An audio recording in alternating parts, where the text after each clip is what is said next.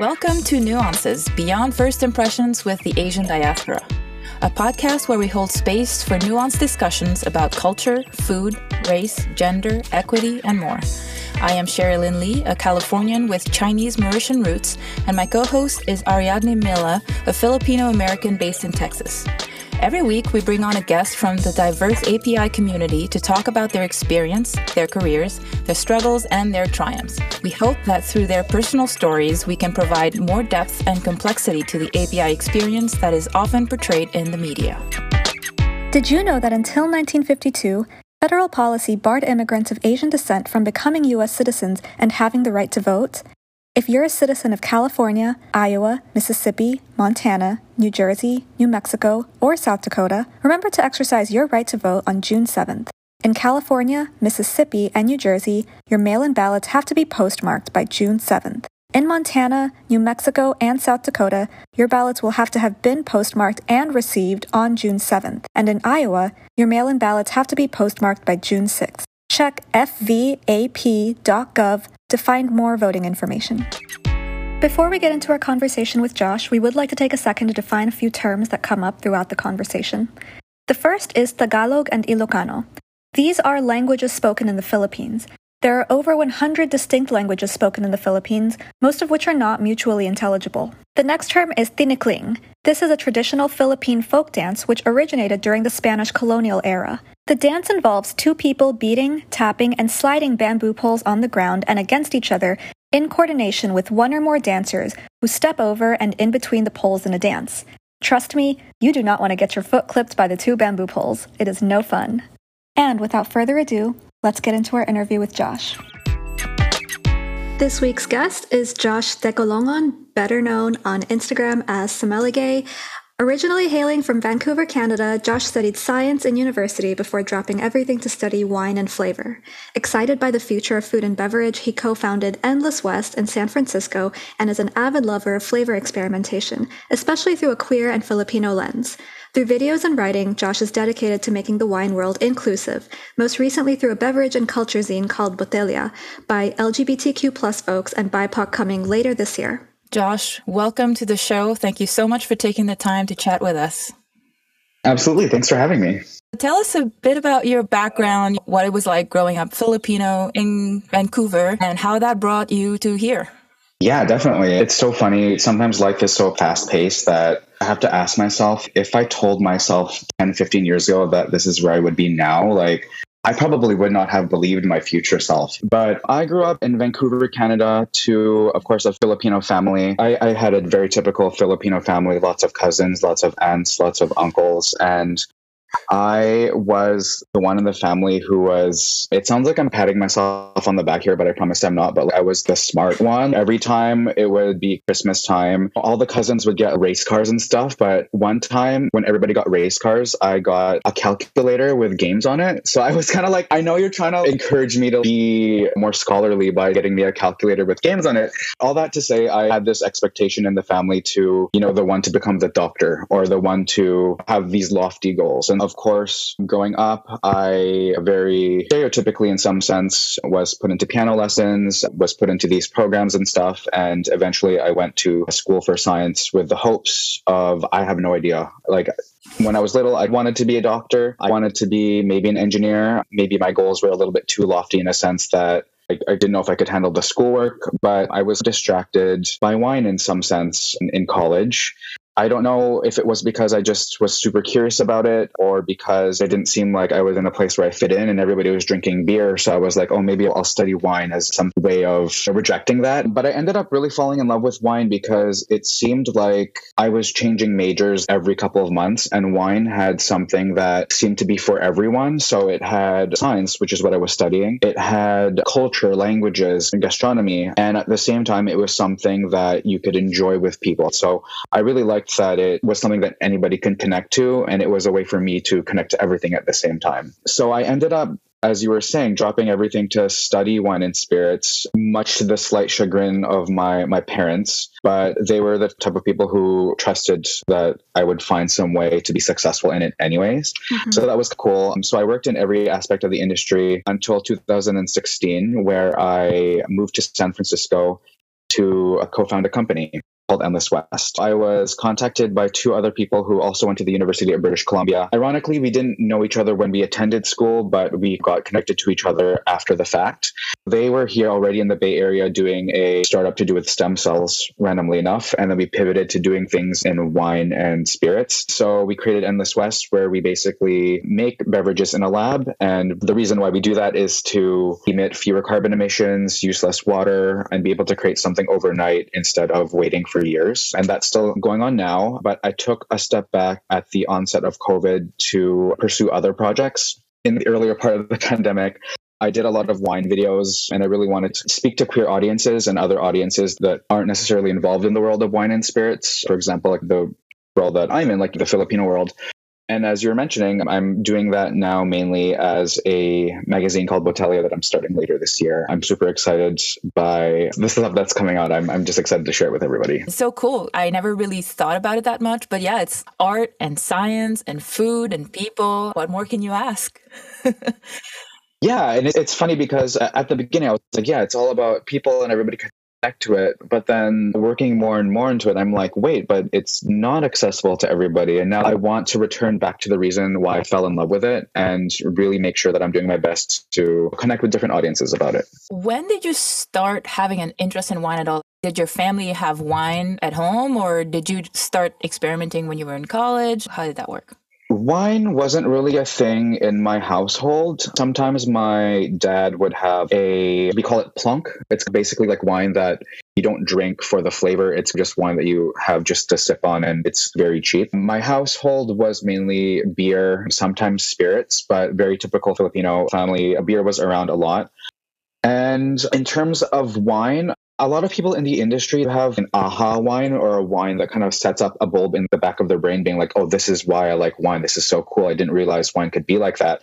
But I didn't really have that at the beginning. On my 19th birthday, one of my best friends at the time got me this bottle of Syrah from British Columbia. And I thought it would be a great time to start a wine journal. I'm going to really be mindful of what I'm drinking because wine is so fancy or whatever. And I, I liked the ritual of it, opening the bottle with the corkscrew and pouring it into maybe in a poorly lit room so it feels like the vibes. You know what I mean?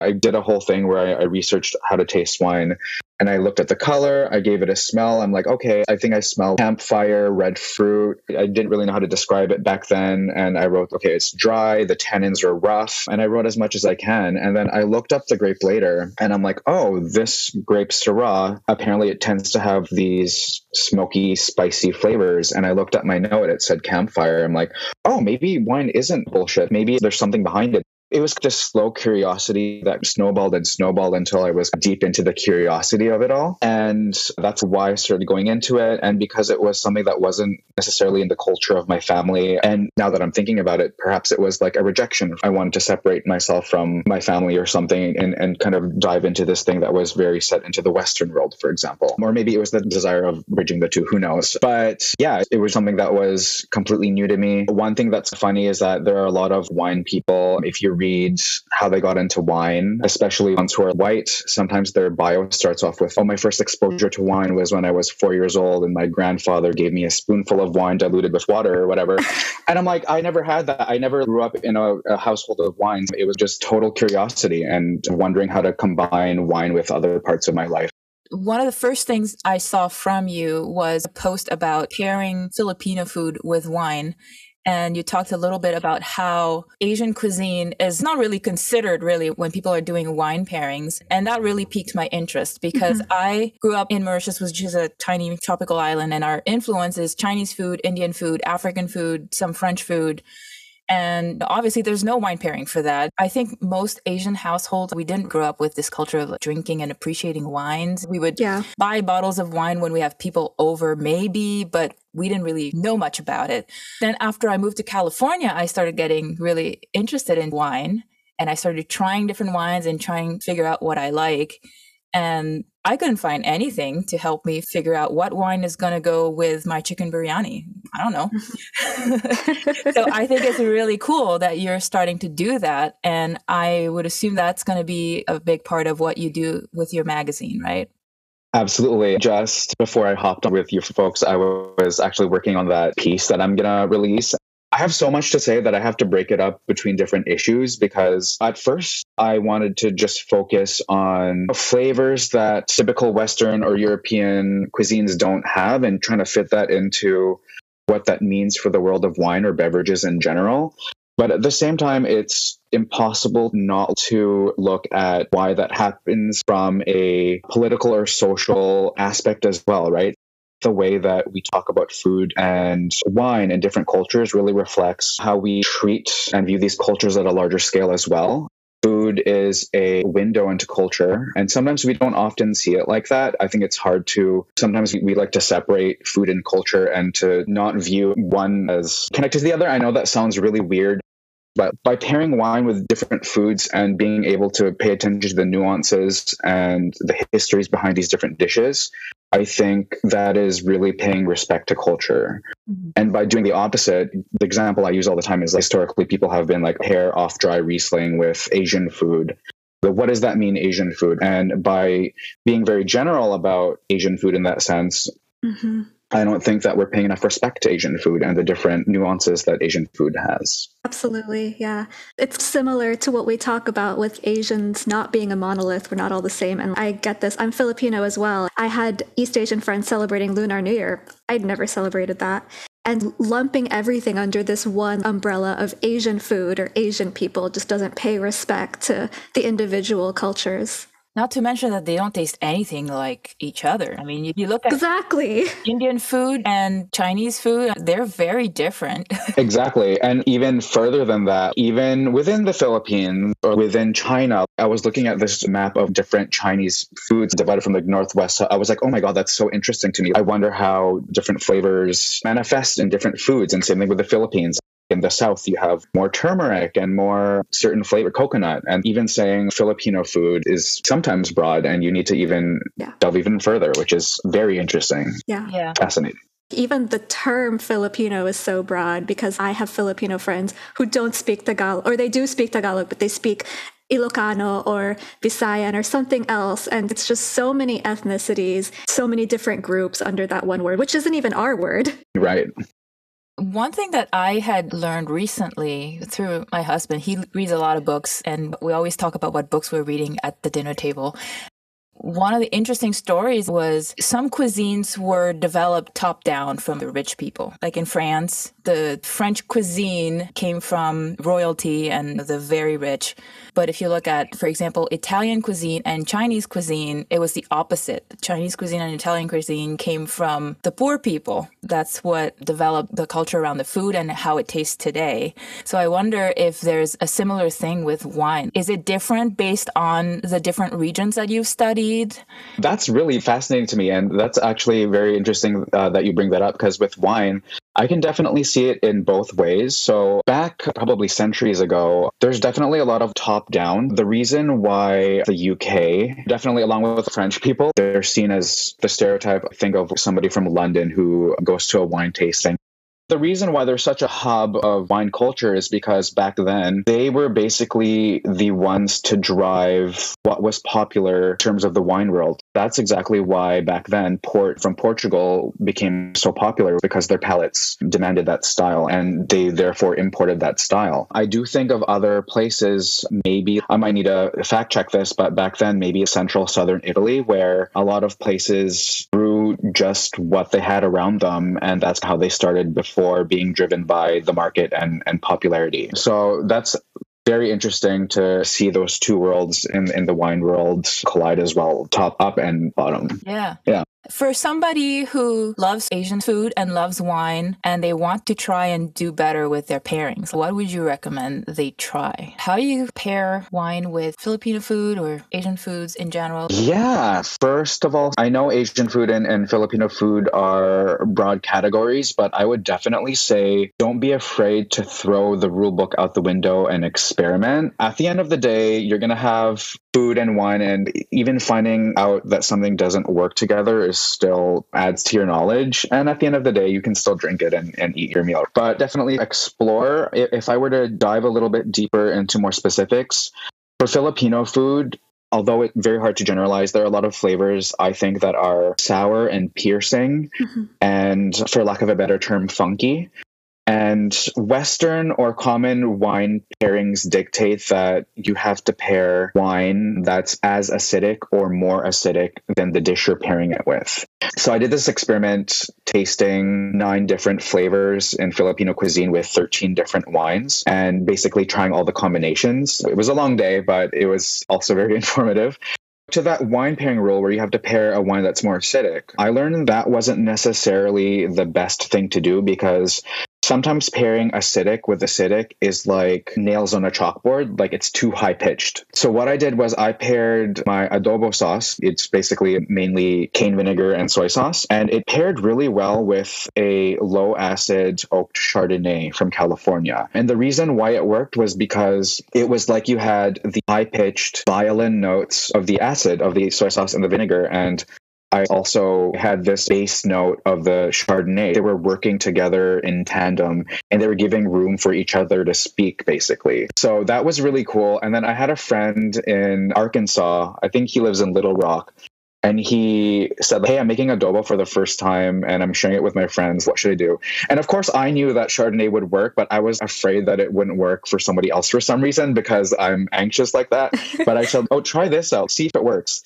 And then he tried it and he was like, yeah, it really worked. The Chardonnay made the adobo taste more adobo y, if that makes sense. Like it emphasized the flavor. Interesting. Yeah, so that was really cool. Sometimes the rules work. So there's this one other dish I would call the opposite. So it's called pia, piaparan manok, and that comes from the south of the Philippines. And it's basically this chicken that uses fish sauce, coconut, turmeric, and it's more reminiscent of all the cultures surrounding the southern Philippines and it went really well with a Gewürztraminer, Alsatian Gewürztraminer more specifically from northeastern France.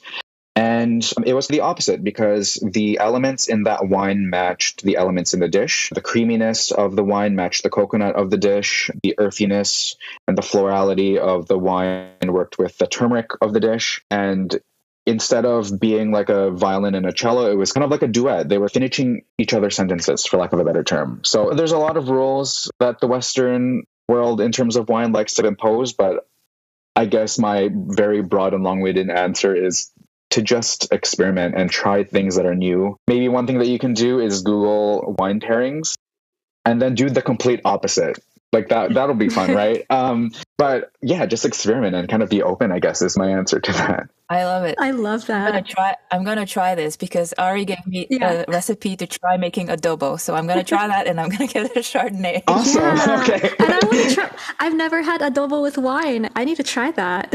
Yeah, absolutely. So, yeah, I'm curious. It's so interesting because you mentioned that manok dish from the south. I've never heard of that dish, and I'm Filipino. It's just yeah. Yeah, no, it's it's interesting. This. It is very interesting, and I learned about it from a book called "I Am a Filipino" by Nicole Ponseca.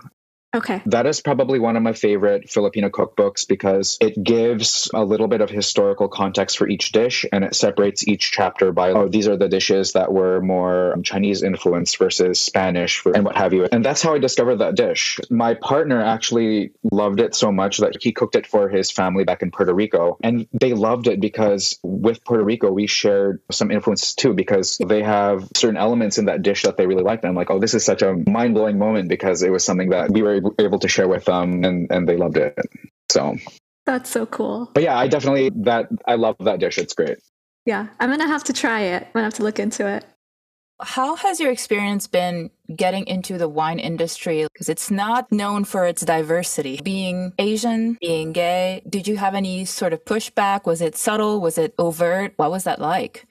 No, for sure. It was definitely hard at the beginning because just in the context of who's in the wine industry, I felt a little bit alone. Everybody was definitely white, cis, male, and it was very intimidating at first. I, I had moments where people implicitly or explicitly told me that I couldn't do what I wanted to do, or people would seek other people who didn't look like me, but I had more experience in the context of a wine shop or something. So it's definitely hard to navigate that world, especially something like starting a company in the space as well.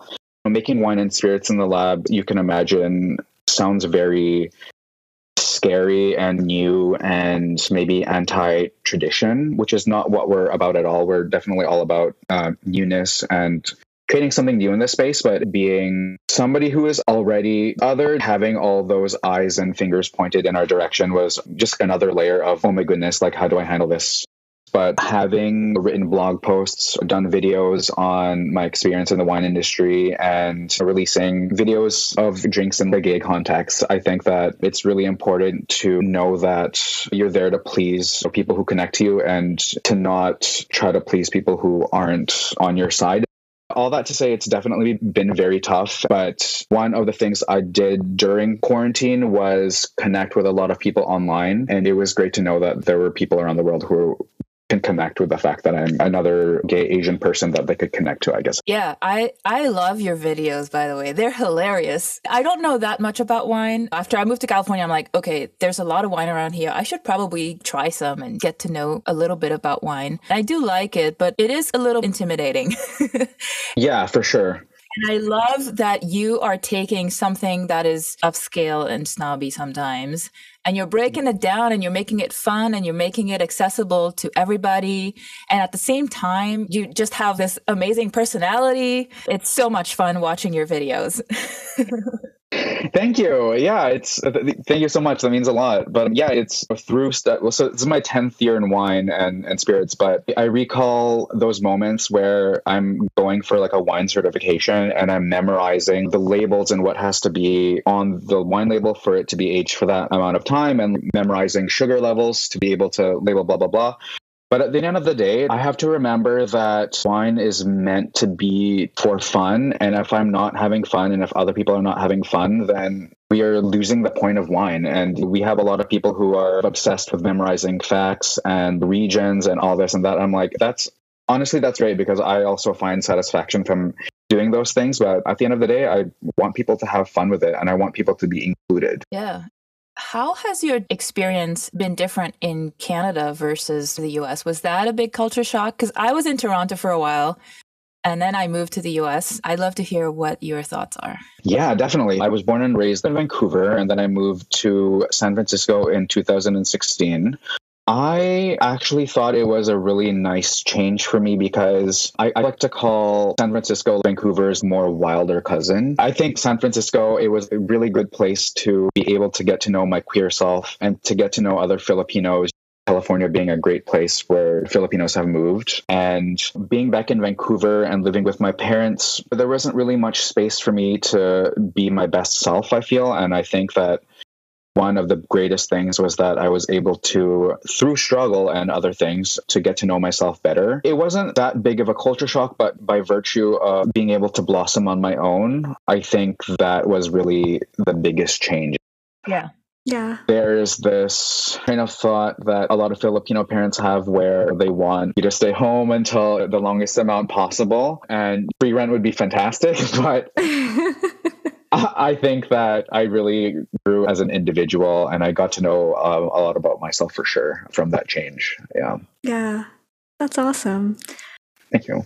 It's funny when you go to California, Asians I know and Filipinos that I know who grew up in the Bay Area or in Southern California, they didn't feel as othered or they found a sense of community because of the large Asian population there. And whenever I would go to the Bay Area, I could go to any place and find Filipino food and Filipino restaurants. And in Austin, I think there's only one that I know of and it closed down during COVID. So now I don't even have that. But it, it's so interesting to hear about the experiences of Filipinos and other AAPI folks in California versus other parts of the US where even in some place like Austin, I feel like I didn't see a lot of representation. A lot of the Filipinos I know were Filipinos I grew up with that also moved to Austin, but I didn't meet Filipinos in Austin. So it's interesting hearing about depending on where you are in the US, you find that sense of community or you don't. It's so funny on that note, actually. Like, I definitely had a Filipino community back in Vancouver because maybe 90, 95% of my extended family lives there. But Moving to the Bay Area, there was a particular change that shocked me in a good way, and that was the fact that there were a lot of proud Filipinos here who were my age and teenagers. I don't know why back home in Vancouver, Filipino ness wasn't as embraced. Like, for example, my parents didn't teach me Tagalog. It made me so happy to see everybody have a stronger and big community, large in part because I know that the diaspora is larger here compared to Vancouver. But I was like, wow, this is fantastic. I wish I had celebrated my Filipino ness a little bit more when I was younger. So that was definitely an interesting change. But yeah, I, would love to see it. Yeah, me too. I, I don't think I didn't have that sense of pride in being Filipino because I did grow up in a pretty solid Filipino community. But there are things that I missed out on that I wish that I had, like seeing my culture more ubiquitous. I have a lot of cousins who didn't learn Tagalog, and there's a balance between assimilating but still retaining your Filipino ness and celebrating it. And I think when they grew up in the Northeast and they were the token brown person there and everybody else was white, it was almost like they went too much in one direction where they assimilated, they didn't speak Tagalog, and they essentially were Filipino on the outside, but very Americanized on the inside. I, yeah, I totally relate to that as well. I always have to remind myself that, in my opinion, there's no one way to be Filipino. And I tell myself and my friends who are Filipino and who do live in other spaces, just because we don't know the language doesn't mean that we're any less Filipino than somebody else. Yeah. But yeah, it, it's so funny. I see the teenagers practicing their tinikling, the dance with the poles. And I'm like, I, I, wish, I wish I could do that. That's so fun. I want to do that before I lose my knees, like, you know? But if anything, I'm glad that people are saying, you know what, I didn't participate with this when I was younger. And now I'm going to do my research and I'm going to do my deep dive into Filipino culture and mm-hmm. rediscover where it came from. Yeah. I love seeing that. And I'm glad that there are other people, adult Filipino diaspora folks, who are wanting to do the deep dive and rediscover that part of their identity. For sure. You mentioned that you didn't learn Tagalog. Do your parents speak English with you at home and with each other? Is that everybody's first language in your family? Yeah, my parents mainly spoke English. They still threw around some Filipino phrases that I still got to know, but basically they discouraged us learning Tagalog because they wanted us to place more emphasis on becoming fluent in English. Mm-hmm. That being said, when they were talking to their brothers or sisters or other people in the family who weren't people my age, they would still speak Tagalog. My mom also knows Ilocano. And so I would hear some of that as well. But now, maybe for a couple of years now, I've been trying to study Tagalog for at least five ten minutes a day. I have flashcards and I've done some listening lessons as well. It's really interesting. There was this lesson that one French or Spanish teacher in high school taught me and it, it came back to me. She said, vocabulary is the first thing you forget after you stop studying a language. What sticks with you is the grammar. Mm. And when I was studying Tagalog, the, the grammar for some reason came much more naturally to me than I expected because the rhythm uh, from what you hear when you're little, it sticks with you. So just being around the language was really helpful to just learning language. And I was studying this one sentence, and a month later, I was like, oh, this sounds like this, which is what my mom always said to me. Oh, that's where that came from. And, and, and the, the sentence was, it was like an idiom. It was something like you're hard headed in Tagalog. Tigas ng ulo. Yes, yes, exactly. it took me months to be like, oh wait, why does this sound so familiar? Oh, it's because my mom said that to me all the time. so I'm like, yeah, yeah. So I'm like, oh my god, this is so weird. I'm looking at the sentence for months, and now I'm like, that's why it's familiar to me. It's, it's definitely a, a journey because a lot of the words don't share similarities in other languages. For example, if you look at French and Spanish, there's lots of similarities, but it's a way to reconnect with your culture and learn more about yourself through the language. Yeah. That's awesome. I never thought about that, but now that you mentioned the thing about grammar, my family is uh, of Chinese descent, but the, the language they speak is Hakka. We didn't learn to speak Hakka, but my mom and my grandma, when they're speaking sometimes, they'll throw in Hakka words in there. And I did take Mandarin for a little bit in elementary school. And that just occurred to me right now that it, it was easier because I had heard Hakka, which is not the same as Mandarin, but it's close. And that's why the sentence structure made sense to me. yeah. That's cool. It's yeah, the mind works in very interesting ways that we don't expect until we we come across things like these. Yeah. Yeah, that's really cool. You mentioned that your family wasn't really into wine before. Are they more into wine now? Are they experimenting more since you're in the wine industry or? Yeah, there's this one wine movie called Somm, and it's about the Court of Master Sommeliers. They're one of the two biggest wine institutions where you can get certifications. And although the institution has come under fire over particular controversies in the particular years, it's still a very interesting film to see. It basically follows a couple of Master Sommelier candidates who go through the rigorous process of studying wine with the flashcards and the blind tastings and studying for the service exam as well. And that was the movie that convinced my parents that wine is actually hard work and is a good thing to get into, which is really funny. And yeah, since then, I've shared wine with them. I've, I've taught them about particular flavors. For other reasons, I haven't talked to them in a couple of years, but they have the capacity now to enjoy more flavors and seeing it from a distance is still cool to see. Yeah. Yeah. That's awesome. Yeah.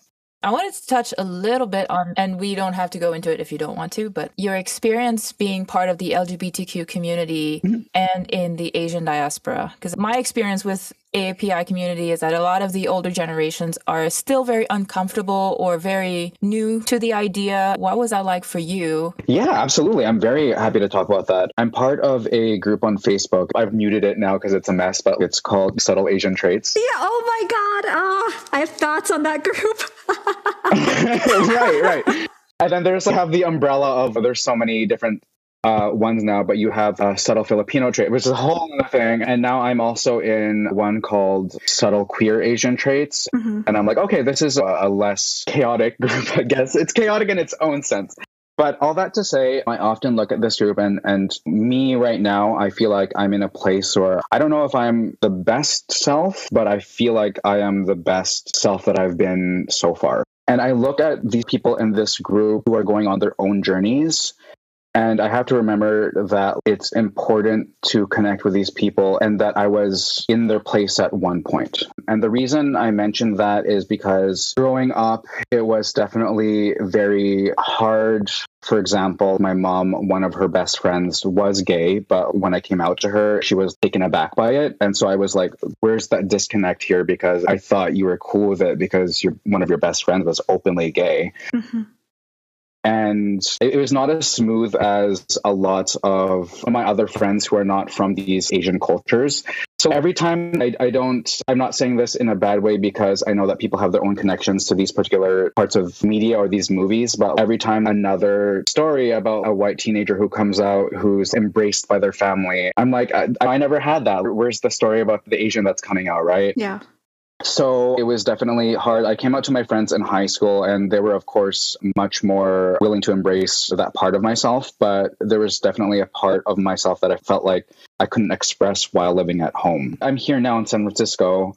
But I look back at groups like the Subtle Queer Asian Traits and I'm like, oh, I want to put more of what I do out into the world, connect the wine and spirits world to being queer and being Filipino because other people need to see that and other people need to be able to connect with that, especially in the world of beverages where it's purportedly for everybody. I need to emphasize that part of myself and use that as a way to almost communicate to my past self. Yeah. Mm-hmm. Yeah, definitely as you said, the beverage industry is supposed to be for everyone, but a lot of people are just an afterthought in that industry. Exactly. And that's what we all love about your content is that you're bringing all of that back and making it taking it back to the people. thank you. Thank you. Yeah.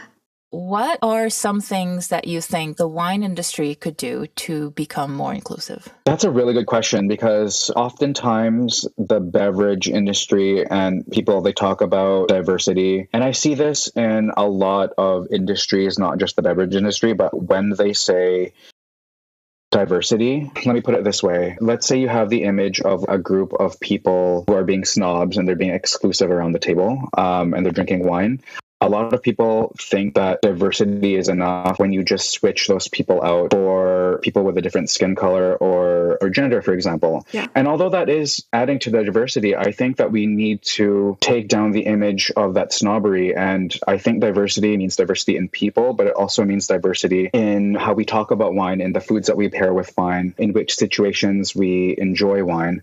I understand that wine has grown large in part because of its image of exclusivity, but I think now is the time where we need to rip that apart and really change the way we interact with it. And how that looks is we're definitely seeing that a lot now. We have a lot of scholarships going out to people of color, to queer people who want to learn more about wine in the industry.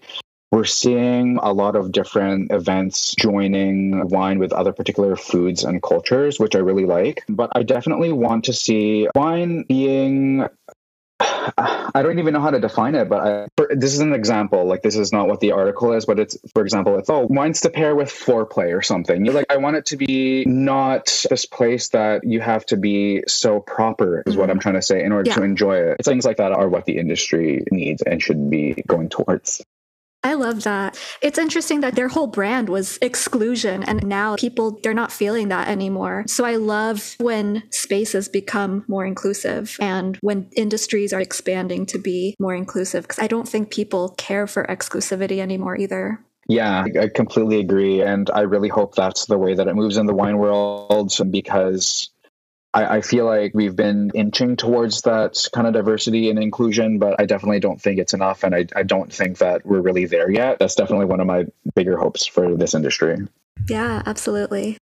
So, how many, how big? Because I have a ton of cousins. I don't even know half of them, and there's three Marias.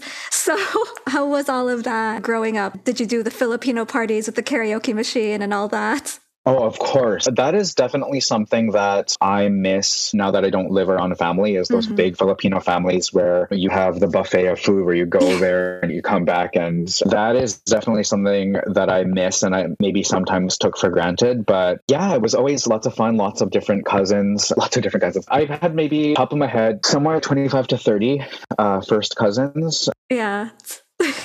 of course, you know how it's always huge family gatherings and the karaoke machine for sure. I, I wish I, I, had more of that, but life goes on, and maybe I'll find another Filipino crew here later on and have more Filipino parties once uh, COVID settles down a little bit more. Yeah. Yeah.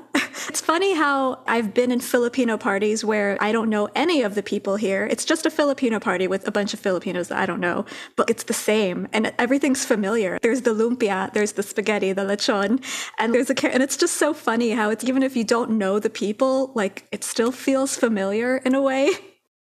Totally. Oh my goodness. I remember speaking of the food in Filipino parties, I can't some of my cousins and I were such brats when we were, were little. We were like, oh my god, Filipino food again, Cambodia, like da da da. And I, I felt bad because one time we were such brats and we made our parents order us pizza too. But now, oh my god, I crave all the foods from those parties that I can't yeah. find unless I go to a little bit further out. Last weekend, I took my partner to Jollibee for the first time in Daly City. And oh my goodness, even though it's fast food palabok, this is my first time eating palabok in years. This is so satisfying. But back in the Filipino parties, I'm like, palabok again. Like I'm not gonna. and it's it's so funny how now I fully crave these foods. Yeah, I was the same way. My dad would make like sinigang or something for dinner, and I'd be like, oh, again, I just want pizza. But now I'm like, damn, I, I don't know how to make sinigang, and I'm, I don't know what to do. yeah, I know, same. And it's like I remember my mom using those like, like flavor packets, and now I need to. I don't know where to get these. Like, yeah. Yeah. Before we let you go, we have five rapid fire questions. These are just a simple answer. You don't need to explain anything, it's just one word, one phrase answer. And then after that, we'll let everybody know where they can find you and all the links and all that. Ari, do you want to do the honors? What's an Asian food that you should like but don't? Oh my god, this is I know this is supposed to be rapid fire, but I have oh my god, an Asian food that I'm supposed to like but oh, okay, you're gonna roast me for this one, and I just found my my like perfect combination that I do, but I'm gonna say boba. Oh, oh my god! I, I feel I'm blushing saying that because I feel like that's so sacrilegious. For what it's worth, in high school, I used to drink boba or bubble tea several times a week. So I definitely I was a big boba person in the past, but now less so. Yeah, yeah. I'm just gonna put that. no judgment. I've met Asians who don't like boba. Okay. You're still Asian, don't worry. Yeah. Okay, so the next one is what's an Asian food that you'll never get tired of? Fried rice. It can be Thai fried rice, more traditional styles, Filipino fried rice. There's something about fried rice. I will always, I can eat it by itself. Love fried rice. Yeah, same here. Okay, and what is your desert island Asian food and wine pairing?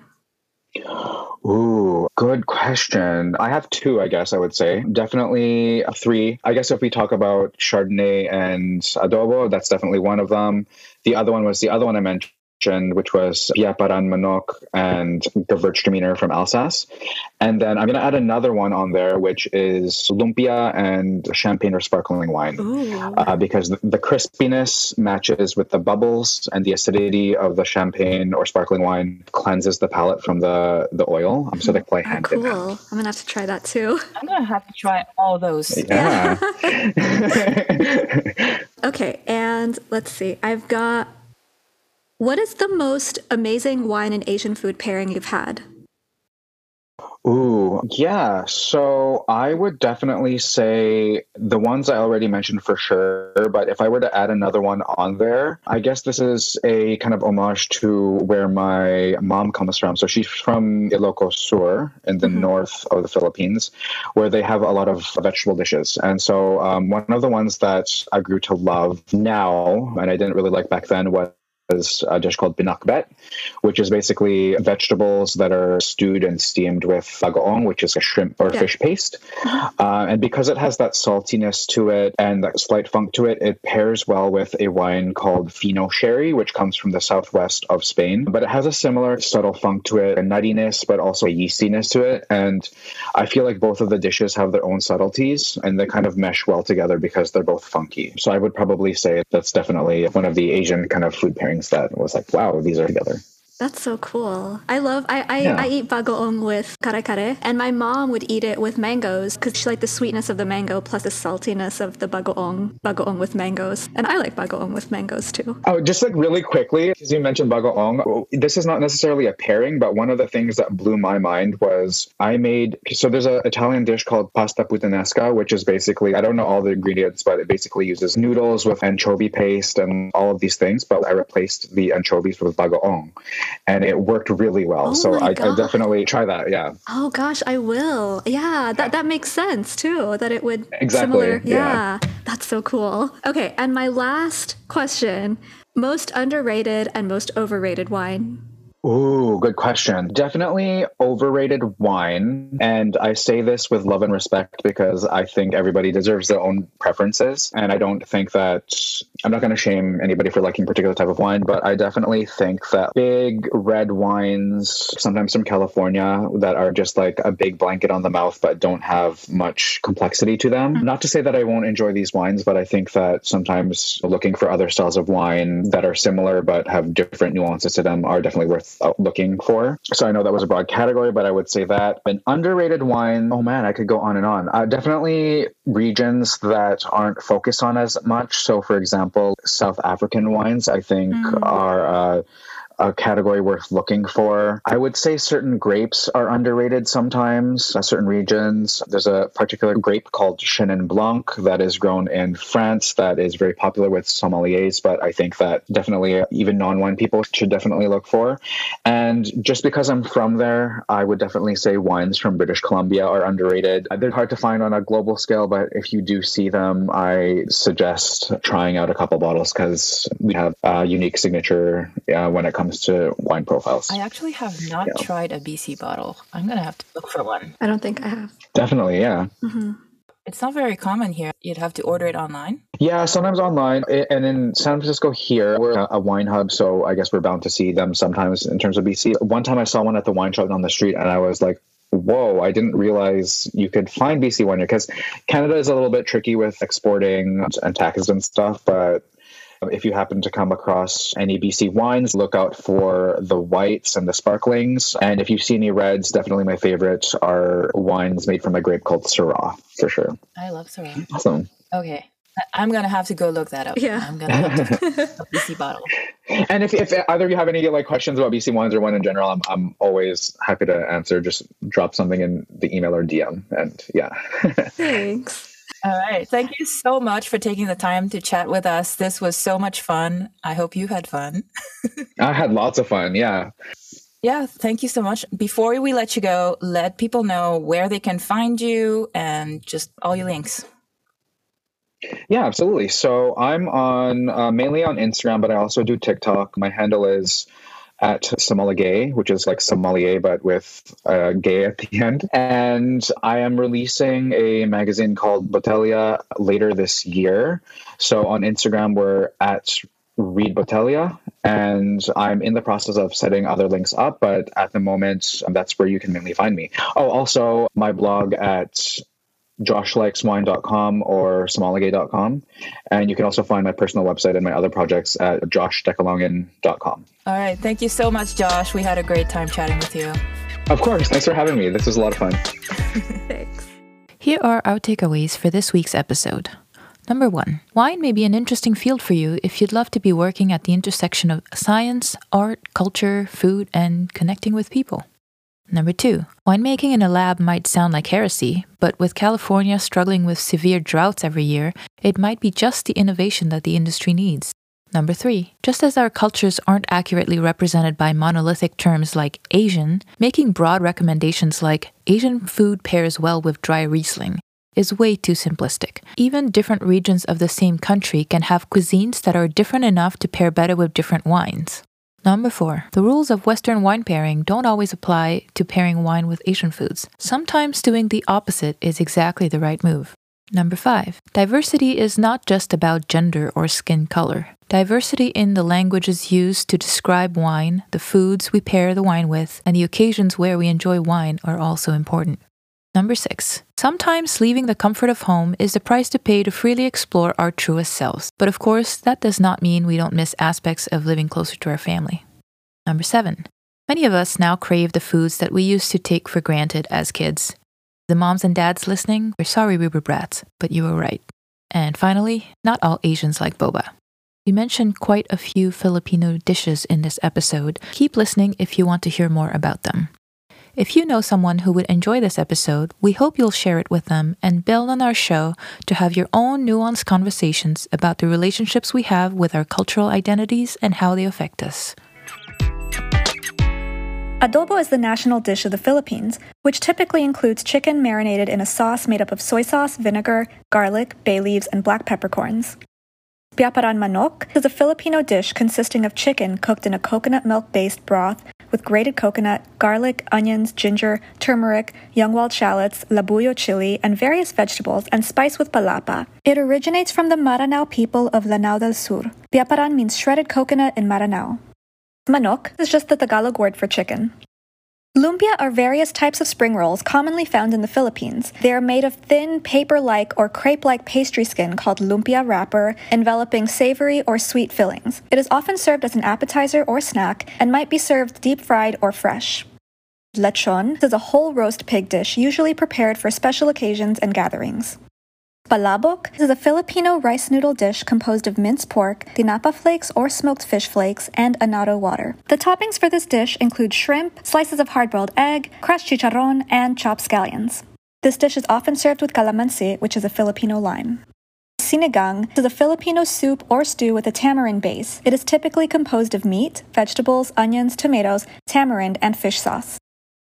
Pinakbet is an indigenous Filipino dish from the northern regions of the Philippines. Pinakbet is made from mixed vegetables sauteed in fish or shrimp sauce. And the final term we have is bagoong. This is a Filipino condiment partially or completely made of either fermented fish or krill or shrimp paste with salt. The fermentation process also produces fish sauce known as patis. We hope you enjoyed this week's conversation with Josh. We've included some more information in the show notes, and please remember to exercise your right to vote. We'll see you next week for another nuanced conversation.